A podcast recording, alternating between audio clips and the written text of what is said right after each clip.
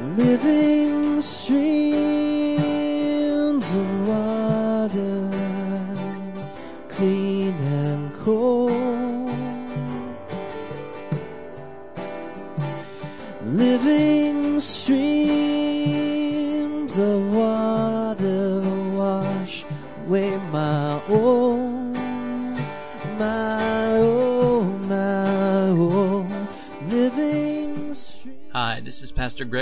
of Living Streams Community Church in McCordsville, Indiana. We want to thank you for your interest in God's Word and this message. We pray that God puts it into your heart. Streams of water wash away my own.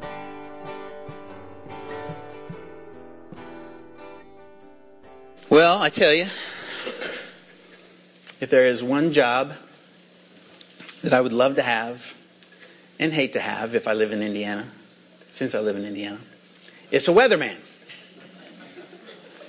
This is a great example today of what I'm talking about. Hey, it looks like snow today. Maybe. hey, we're going into a warming trend. Most likely. You know, and, and so the thing is for, for the weatherman, you know, he, he gets it wrong most of the time and still keeps his job. And we still keep going back to them to find out what the forecast is for the next day. I mean, it's got to be a great job to have, right?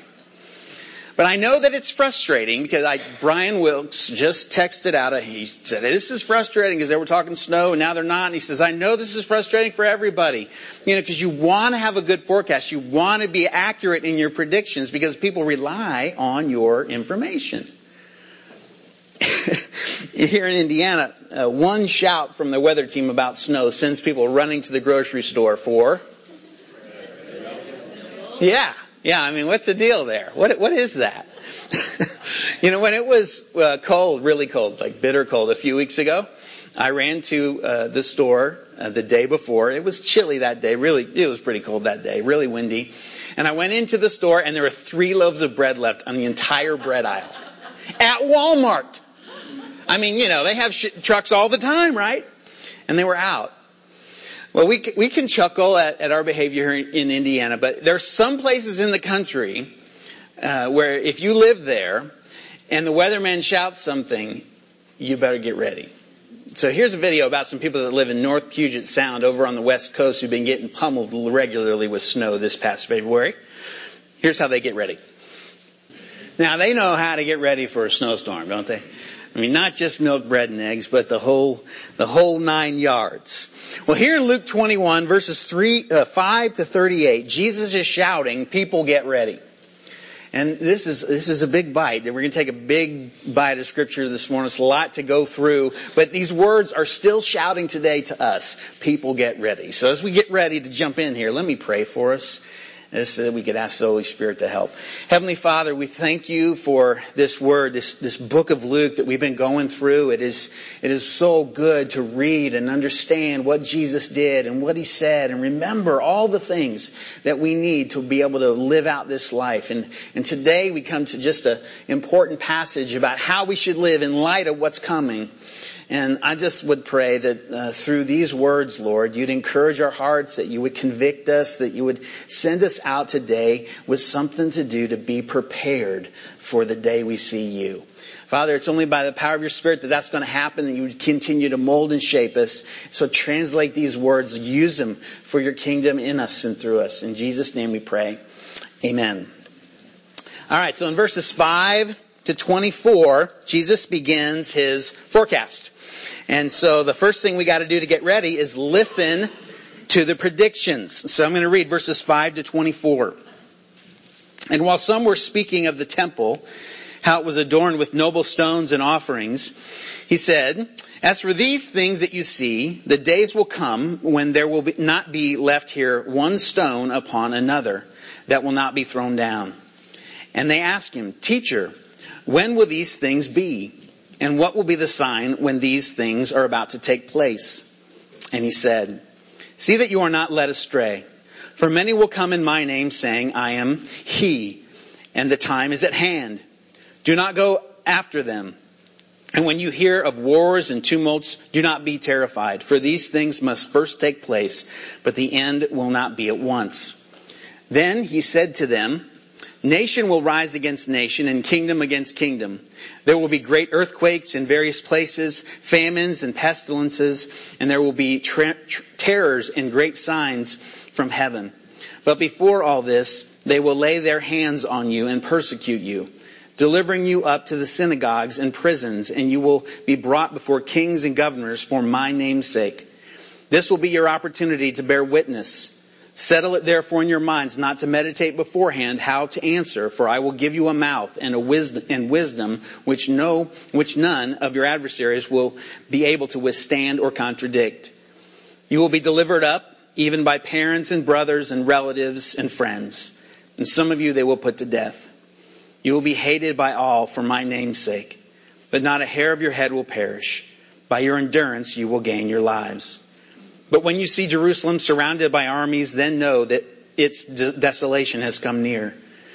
Then let those who are in Judea flee to the mountains, and let those who are inside the city depart, and let not those who are out in the country enter it. For these are days of vengeance, to fulfill all that is written. Alas, for women who are pregnant and for those who are nursing infants in those days.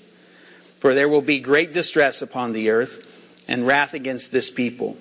They will fall by the edge of the sword and be led captive among all, the, all nations, and, Jer- and Jerusalem will be trampled underfoot by the Gentiles until the times of the Gentiles are fulfilled. And welcome to Living Streams Community Church. Wow. So Jesus, he overhears this conversation about people admiring the temple. And th- there was a lot to admire. I mean, the temple truly was magnificent. It had been under construction for 50 years. Herod was sparing no expense. And so people are talking about it, they're admiring it, and G- that triggered Jesus, um, that triggered his uh, predictions here. Uh, that the temple was covered on the outside with gold. And Josephus wrote, when the sun shone on it and you tried to look at the temple, it was like trying to look at the sun. So it was magnificent. There were also parts of it that were white marble, and so when you saw it off in the distance, it looked like a city on clouds. One of the largest stones that's there, that still remain there, you can still go measure it, is it measures 45 feet long, which is 5 feet wider than the church, and 11 and a half feet high and 12 feet deep. Massive. The perimeter of the temple measured just under a mile. So if you think about the perimeter of the lot here with Meyer, all the way around, you know, over to the woods and all the way around, it's bigger than that. It's bigger than that. So the temple is this massive building, worthy of admiration. It's majestic. And Jesus spoke up and he's like, there's a storm coming. And everything you see that's so incredible, so beautiful, so permanent is going to be torn down. There won't be one stone left upon another. And then the people answer, Oh, that's crazy talk. You know, you're just a fool. What are you saying? Look at this place. No, that's not what they say. They don't say that. What do they say? When? Why do they say when? Because they believe in the one who is predicting. You see, Jesus isn't your typical weather person. Uh, he, his predictions, they don't just get close to hitting the nail on the head. They describe exactly what is going to happen. And so that makes these predictions more like promises. Then, you know, they're different than any other predict- predictions that we, that we are accustomed to hearing. So Jesus is predicting, but he's also promising. There's no qualifier to what he's saying. He says, oh, we'll have to, we'll have to see how this pans out tomorrow. You know, he's not saying this. This is going to happen. Now, what he says happens exactly as he describes it here. The Roman army systematically comes and tears down the temple stone by stone. Amazing. In verses 10 and 11, he predicts that nations and kingdoms will go to war against each other. Um, he predicts earthquakes and famines and disease and great signs in the sky. And all of those things that he predicts came true. They came true between 33 AD, about the time that he left, to 70 AD when uh, Jerusalem was sacked by the Roman army. In 61 AD and 63, there were earthquakes in Phrygia and Pompeii, killing thousands of people. In 66 AD, there was a Jewish insurrection against the Roman government. uh, there were famines during the reign of Claudius and uh, Nero between 41 and 68 AD.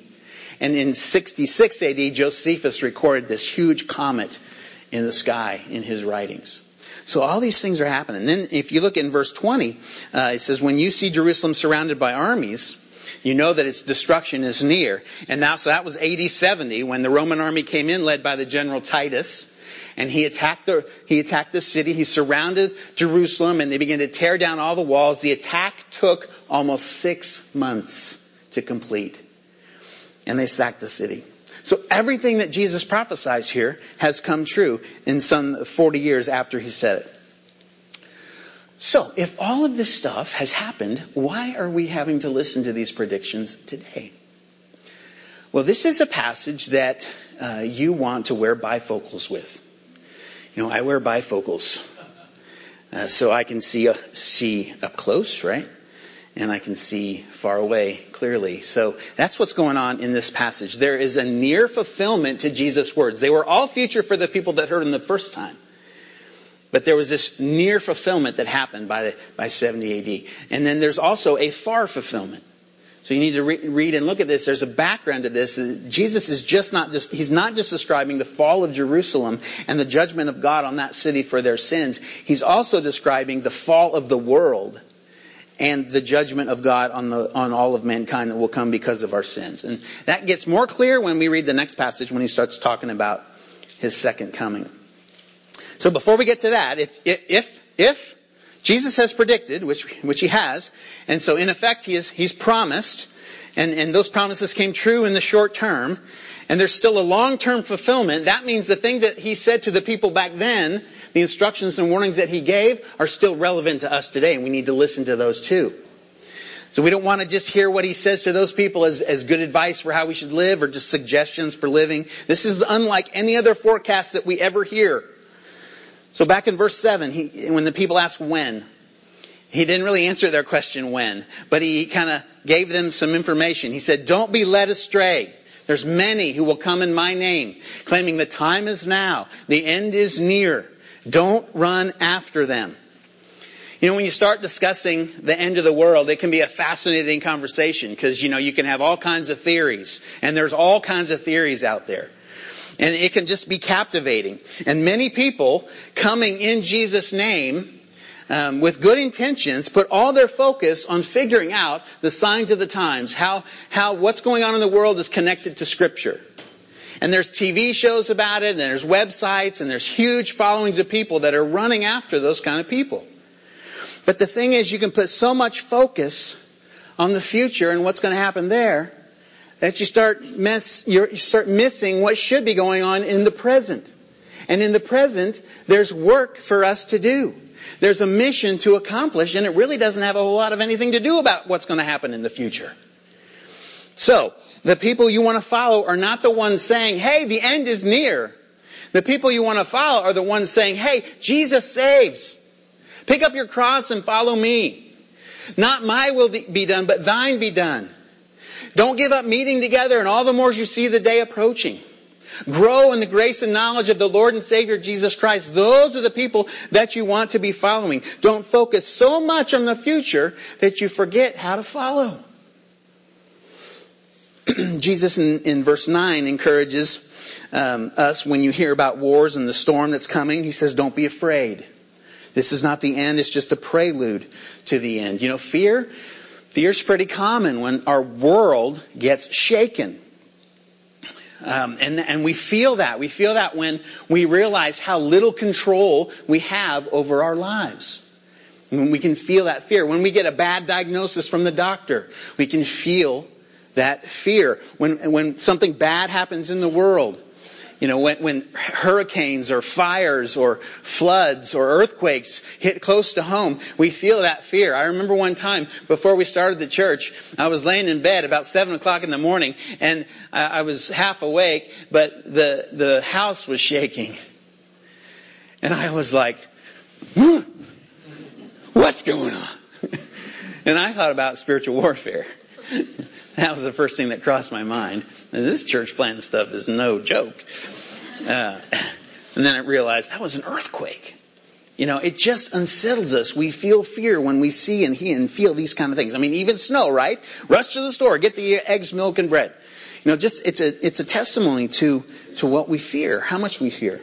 So Jesus is lovingly telling us here, when the world begins to crumble, do not be afraid. It's not the end, it's just the beginning of the end. And in the end, you're going to be okay because you're with me. So he says, don't be led astray. Don't be afraid. A couple of really important instructions for us to listen to and work and live out every day. So in verse 12, Jesus describes the storm that his followers are going to have to endure before everything, uh, everything hits. And so again, all of this happened to the believers who were following him at the time. But he's also describing how the church is going to be treated um, before he comes back again.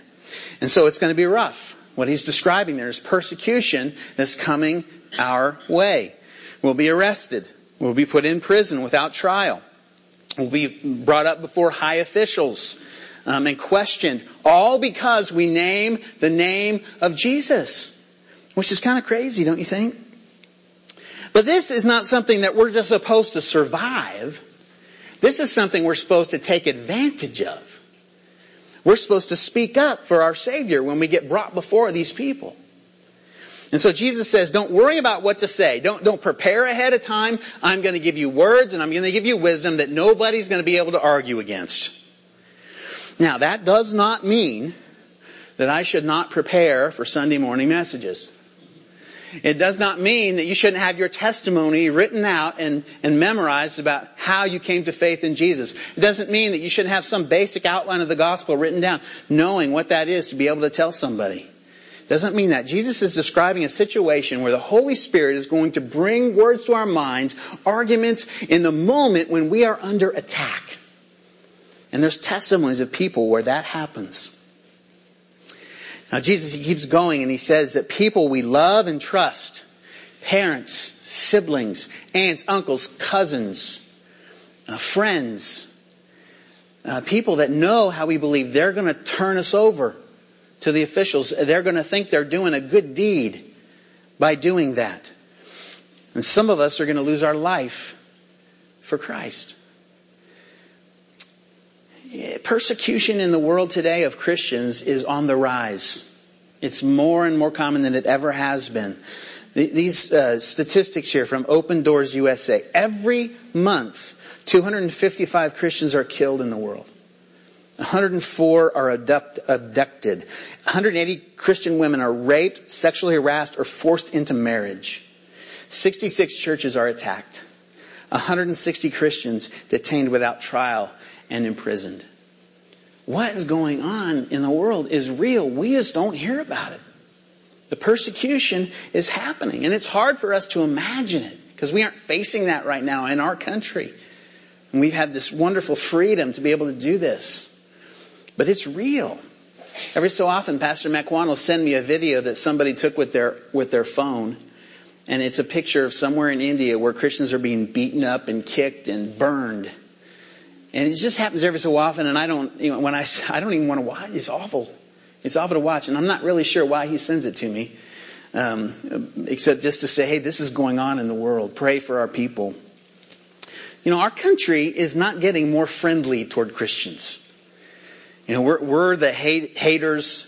Uh, you know, we're the we're the racists. Uh, uh, we're uh, we're the bigots. We're, we're the ones that are against women's rights. You name it.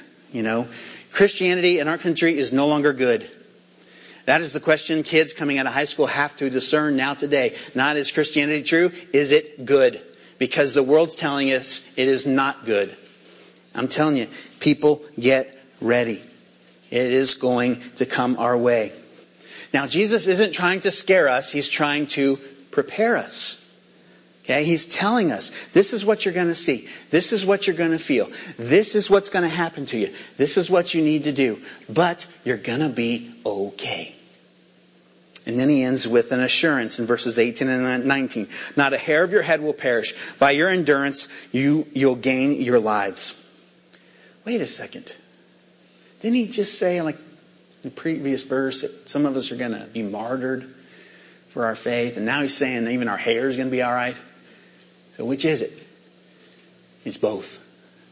We will suffer and die physically for our faith, but spiritually, we will not perish. We will be just fine. No harm will come to us. He tells what he tells the people what to do when, when Jerusalem gets surrounded. You know, get out of Dodge. get out of town. You don't want to be in the town when the when the wrath comes down. And so the Gentiles, they go in, they trample it underfoot, they kill people, they take prisoners, but there's going to be an end to it. This is all part of a plan. God is bringing vengeance on the people. It is His judgment. So as we look at our world and we read these words, I think we can see, uh, we don't have to look very far to see Jesus' words coming true. If we, if we look, we can see it. And the question is, are we going to listen to his predictions? Are we going to listen? Jesus is the one predicting. And that means these predictions are promises. If he would have told us on Wednesday we were going to have five inches of snow this Sunday, we'd have five inches of snow. That's, that's how it would work. But he's not telling us about that. You know, he's the only one in the loop on the plan. So are we going to listen to him? Are we going to get ready? Now, the next group of verses are going to encourage us to get ready by looking for the signs. So it's verses 25 uh, to 32. And there will be signs in sun and moon and stars, and on the earth distress of nations and perplexity because of the roaring of the sea and the waves, people fainting with fear and with foreboding of what is coming on the world. For the powers of the heavens will be shaken, and then they will see the Son of Man coming in a cloud with power and great glory. Now when these things begin to take place, straighten up and raise your heads because your redemption is drawing near and he told them a parable. Look at the fig tree and all the trees. As soon as they come out in leaf, you see for yourselves and know that the summer is already near. So also when you see these things taking place, you know that the kingdom of God is near. Truly I say to you, this generation will not pass away until all has taken place. Heaven and earth will pass away, but my words will not pass away. So there's a definite shift in his predictions. He's now talking about future events when he comes back the second time. And he says there's, there's going to be signs of that. There's going to be strange signs in the heavens. There's going to be signs in the weather. Extreme weather, extreme enough that it will cause widespread panic throughout the world as people are terrified and they have this sense of foreboding. They have this sense something bad is going to happen. They're going to feel that. And so the heavens will be shaken, and then the Son of Man will come back on the clouds in power and great glory, and everyone is going to see him. Everyone. And then he tells this parable about trees. And he says, look, when, when you start to see the leaves come out of the trees, you know that summer's just around the corner. And so when you start to see these signs, you know I'm not far behind. And so he's telling us, look for the signs. And the signs of Jesus' return and the inauguration of God's kingdom and its fullness here on earth is going to give us so much help to walk out our everyday as things get difficult. Um, and we want to be ready when He comes. And so he, he tells us, you know, right there in the scripture, he says, he says, straighten up. Stand up. When you see these things, stand up and lift up your head. And that's going to be harder and harder to do as these predictions become more and more real in our lives. But the signs are there to help us persevere. That, they're there for encouragement. They give us hope. The signs give us hope that what Jesus has promised us is true. You know, it seems like I've known Jesus is going to come back my whole life. I don't remember a time in my life that I didn't know that truth. Um, and it, it, seems like it's never going to happen. You know, it, it, it's easy uh, to lose faith in what he has said. I mean, how long ago did he say that?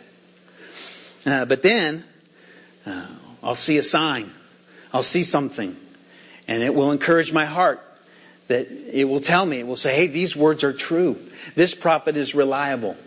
Put your hope in him. It's going to happen. Stand up and look up. The signs give us motivation. Motivation uh, to keep serving. Um, if we didn't have them, it'd be easy to forget what Jesus said. That it, that it isn't real, that it's not going to happen. So they give us motivation. And, and uh, if we didn't see those signs, we'd start living for this world instead of for the next world. So, but then we see a sign, right? We see something and then we read about it or hear it. And it's just like the Holy Spirit speaks to our heart and says, keep going. And you get this boost of energy. Just keep going. So the signs give us motivation. They also give us a focus for our life. And I was thinking, when Jesus comes back, how do you want to be found? I was thinking, man, it'd be cool to be found be on my knees in prayer, or preaching a message, or shepherding my family, maybe on a mission trip, or, or uh, talking to somebody that's struggling. Serving my king somehow when he comes. Wouldn't it be amazing if Jesus came back and found you sweeping the church by yourself? Or cleaning the toilet? That'd be even better. What if he found you in the nursery serving the little ones? Oh, by the way, that's not going to happen unless you volunteer for the nursery.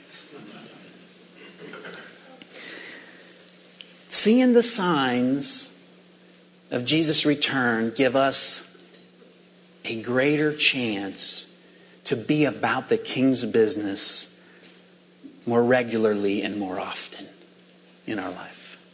They give us focus. And the signs give us confidence. Confidence to believe. I love Jesus' confidence in the two verses 32 and 33 says, I tell you the truth, this generation will not pass away until all has taken place. Heaven and earth will pass away, but my words will never pass away. Those are some bold statements, aren't they? The first one can be kind of confusing. They sound like Jesus is saying that he will come back. Yeah, he won't come back until all. Uh, well.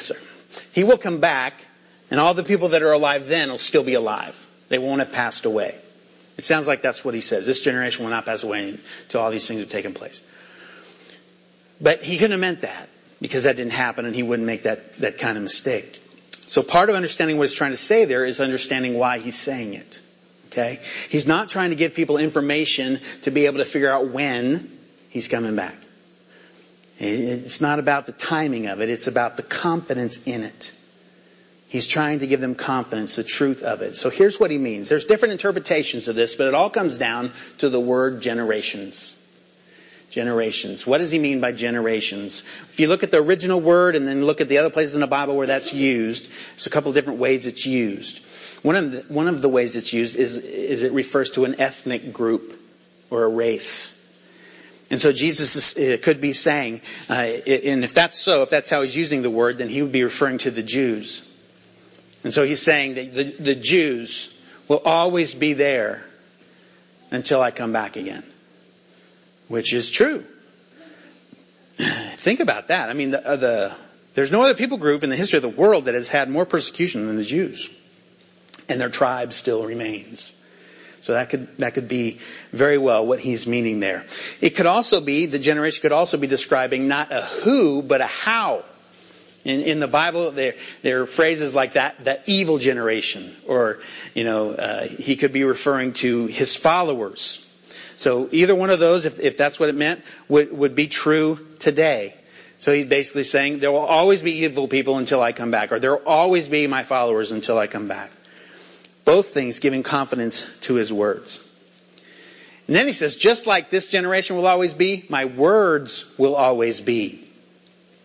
He wants us to have confidence in his word. It is eternal. He's not just a great forecaster or the best that ever lived. He is the son of the living God. He is at one with the Father and the Spirit. He is not only the one speaking the words, he will be the one bringing them to life. Jesus is predicting. How much surer can we be of any information we have about the future? How much more confidence should we get from the signs that he's given that these things are true and it's going to happen? How much do we need to stand up and lift our heads? Now, Jesus' words, they, what he's saying here doesn't just apply to the, the predictions about the future. It applies to all of his word. His, all of his word is eternal. And so as these signs continue to get more and more real, as we begin to see them as they become closer and closer to home, you want to make sure that God's Word is the book that you know the best above any other book that you own. Because it will help you stand. And it will help you keep your head up while we wait for Him to come. Did you happen to see a, an incredible sunset last week? I got a picture of it. Can you see that? That was really cool. A lot of people saw that, and a lot of people posted it online. And when I, when I saw that, I thought of him coming back, you know. And I was like, there's a sign. There's help there. There's, there's hope. There's motivation. There's focus. And there's confidence there. So look for them. Look for the signs. And then the last four verses. Need a break? A break, a break good? All right, last four verses, they're going to help us get ready by encouraging us to live for the day. And so verses 34 to 38. But watch yourselves, lest your hearts be weighed down with dissipation and drunkenness and cares of this life, and that day come upon you suddenly like a trap. For it will come upon all who dwell on the face of the earth, of the whole earth. But stay awake at all times praying that you may have strength to escape all these things that are going to take place and to stand before the Son of Man. And every day he was teaching in the temple, but at night he went out and lodged on the mount called Olivet. And early in the morning, all the people came to him in the temple to hear him. So Jesus gives us some pretty straightforward instructions here about how we're to live waiting for the day, waiting for that day when he, when he comes.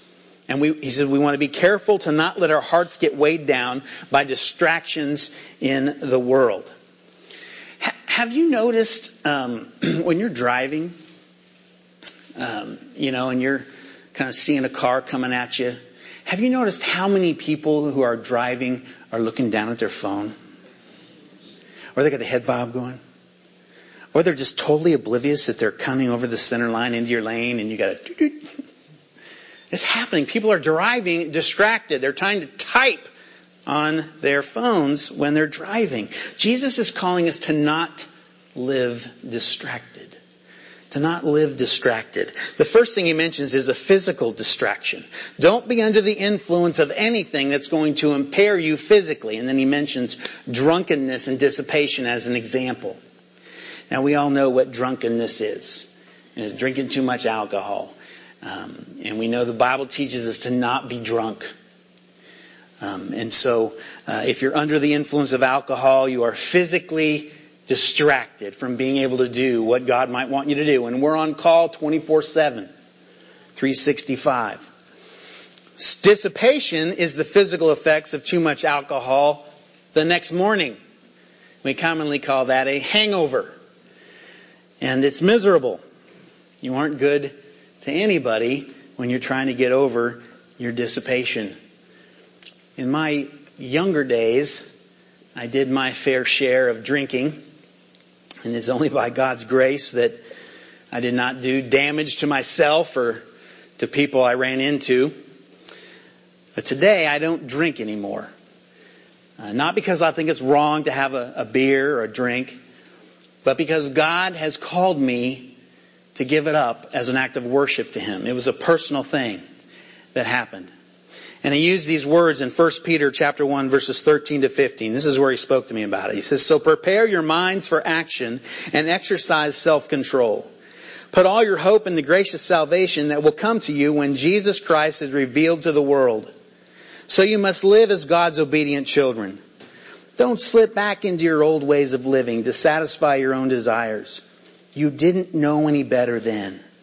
But now you must be holy in everything you do, just as God who chose you is holy.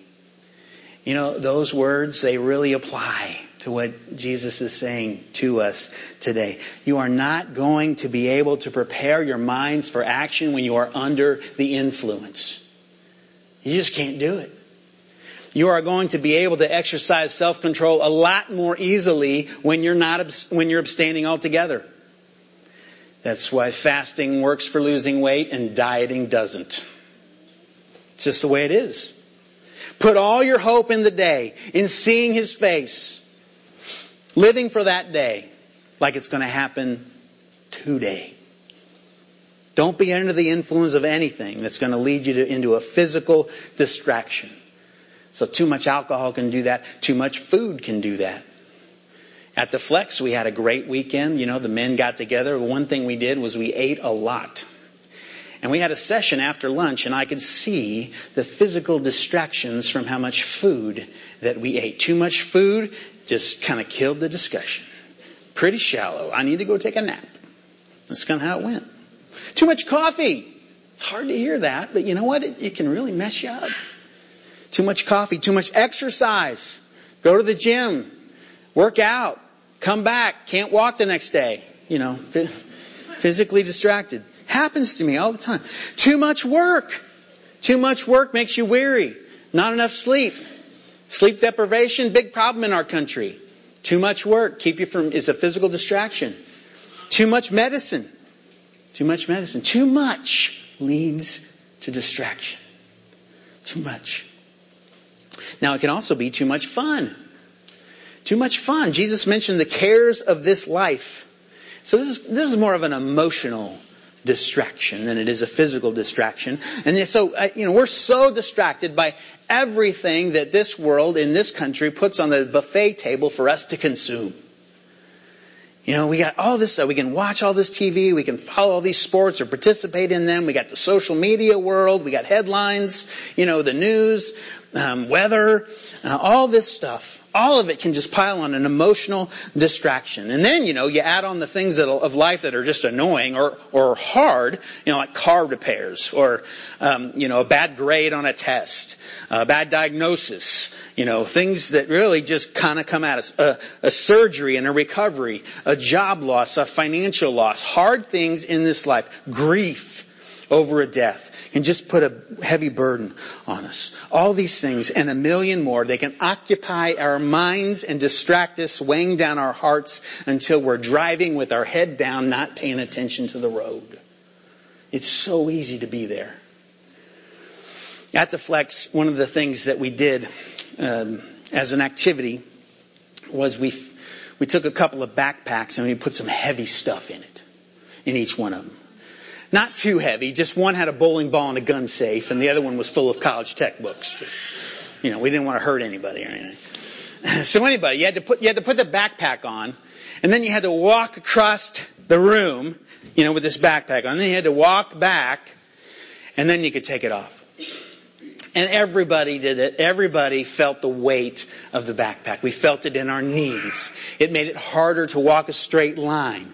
Made it hard to walk at all, or harder. You know, I thought, are you walking through this life with a heavy backpack of worries and cares? Are you, are you, do you have that on this morning? It makes everything harder. Everything. It makes staying awake harder, staying alert almost impossible. Because all you want to do is sit down. You know, you can, you can take off the backpack, right? You know that. 1 Peter 5 7 says, Cast all your worries and cares on God because He cares for you. So you can take off the backpack. And when you really do that, when you give God the backpack of your worries and cares of this life, you know what happens? He takes it. He takes it your heart gets lighter. And it's easier to walk. It's easier to keep going. It's easier to stand when your heart is not weighed down with the cares of this life. So we need to get out from under the influence. We need to get out from under the cares and we need to get under the cross. We need to get under the cross. Jesus says this day is coming on all mankind. Nobody is going to be exempt. He says, stay awake at all times. If we're going to do that, if we're going to be about the king's business, that means we can't just give him attention on Sunday morning or every other Sunday.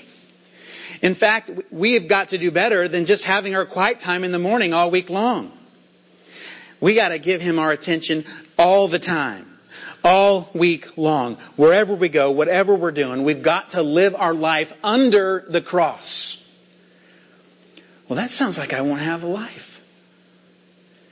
You won't. Your life belongs to Jesus anyway. Well, that sounds like I can't have any dreams and plans and ambitions of my own. You can't. But don't worry, Jesus' dreams and plans and his ambitions for you are way better than anything you could come up with. That sounds like I need to surrender my life. You do. Every day. Every single day. You come under the cross of Christ and you live there, and that keeps you ready for the day. Jesus tells us to pray for strength to endure the days that are coming because they're not going to be easy days for his followers. And there's a day coming when we are going to stand before him. And if, if we set our hearts on that day, it can be an encouragement to us to be faithful and to be obedient and to endure. How do you feel about that day? About the day you're going to stand before God? For myself, I cannot wait. I cannot wait to see his face and to hear his voice and to feel his embrace. I think about it often. But when I think about that, that makes me think of other people that are not ready to stand before him. You know, they haven't come under the cross to seek forgiveness for their sins. They're still doing life without God, trying to make their way on their own. Some of those people are very dear to me.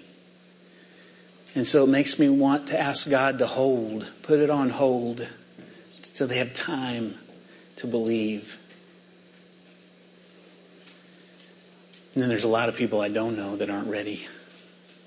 And their lives are no less important than the ones I do know. How do you feel about the day we're going to stand before Him? Will you be standing there before God to give an account of your life alone? You know, saying, well, I did this. Good. I know I did that, but I did this. Will He, Jesus, be standing there by you when you stand before the Heavenly Father? And, you know, here comes the account of every careless word. And Jesus is there, your friend, your God, your Savior. And he stands there and he hears this read and he says, Father, it's true, this one is a sinner, but I know him. And my blood's paid for these sins and they're forgiven. And he'll say, enter your rest. How's it going to be? How will it be for you on that day? You know, the leaves are coming out on the trees. Jesus is just around the corner. If you need to come under the cross and believe in Christ as your Lord and Savior, don't wait another day. You can do it today. Now the verses, they finish up telling us how Jesus lived under the cross in these final days. I mean, he's just days away from dying on it. And what's he doing? He's spending every day in the temple amongst the people that want to kill him. And then he's at night going out to the Mount of Olives. And I can imagine those nights. Quiet. Maybe he went out on the hillside and looked up at the stars and let his heavenly father strengthen his soul for the path that he had ahead. To keep being obedient, keep walking, keep going all the way up the hill and dying.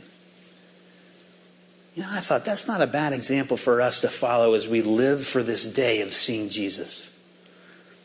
You know, spending time with Him in prayer and serving Him in the middle of difficulties.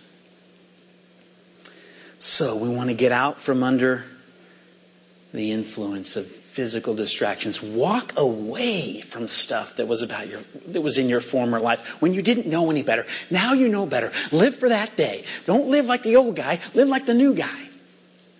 Get out from under the influence. Get out from under the cares. Take off the backpack. Just give it to him today and trust him. And then give it to him this afternoon because you'll have to because you'll put it back on when you drive home. But just keep giving it to him. Get out from under the cares and get under the cross by faith. by faith in Jesus. And live like this day is the last day. And before we go to bed, we'll see Him. Live like that. Live for that day. Let's have our worship team back up. People, get ready. What do you need to do to get ready? Is there something you need to leave behind? Is there a backpack to offload today? Is there something you need to do? You know that if you came back today, you would regret not getting done. Don't wait another day. The leaves are coming out. Let's stand. Let's pray.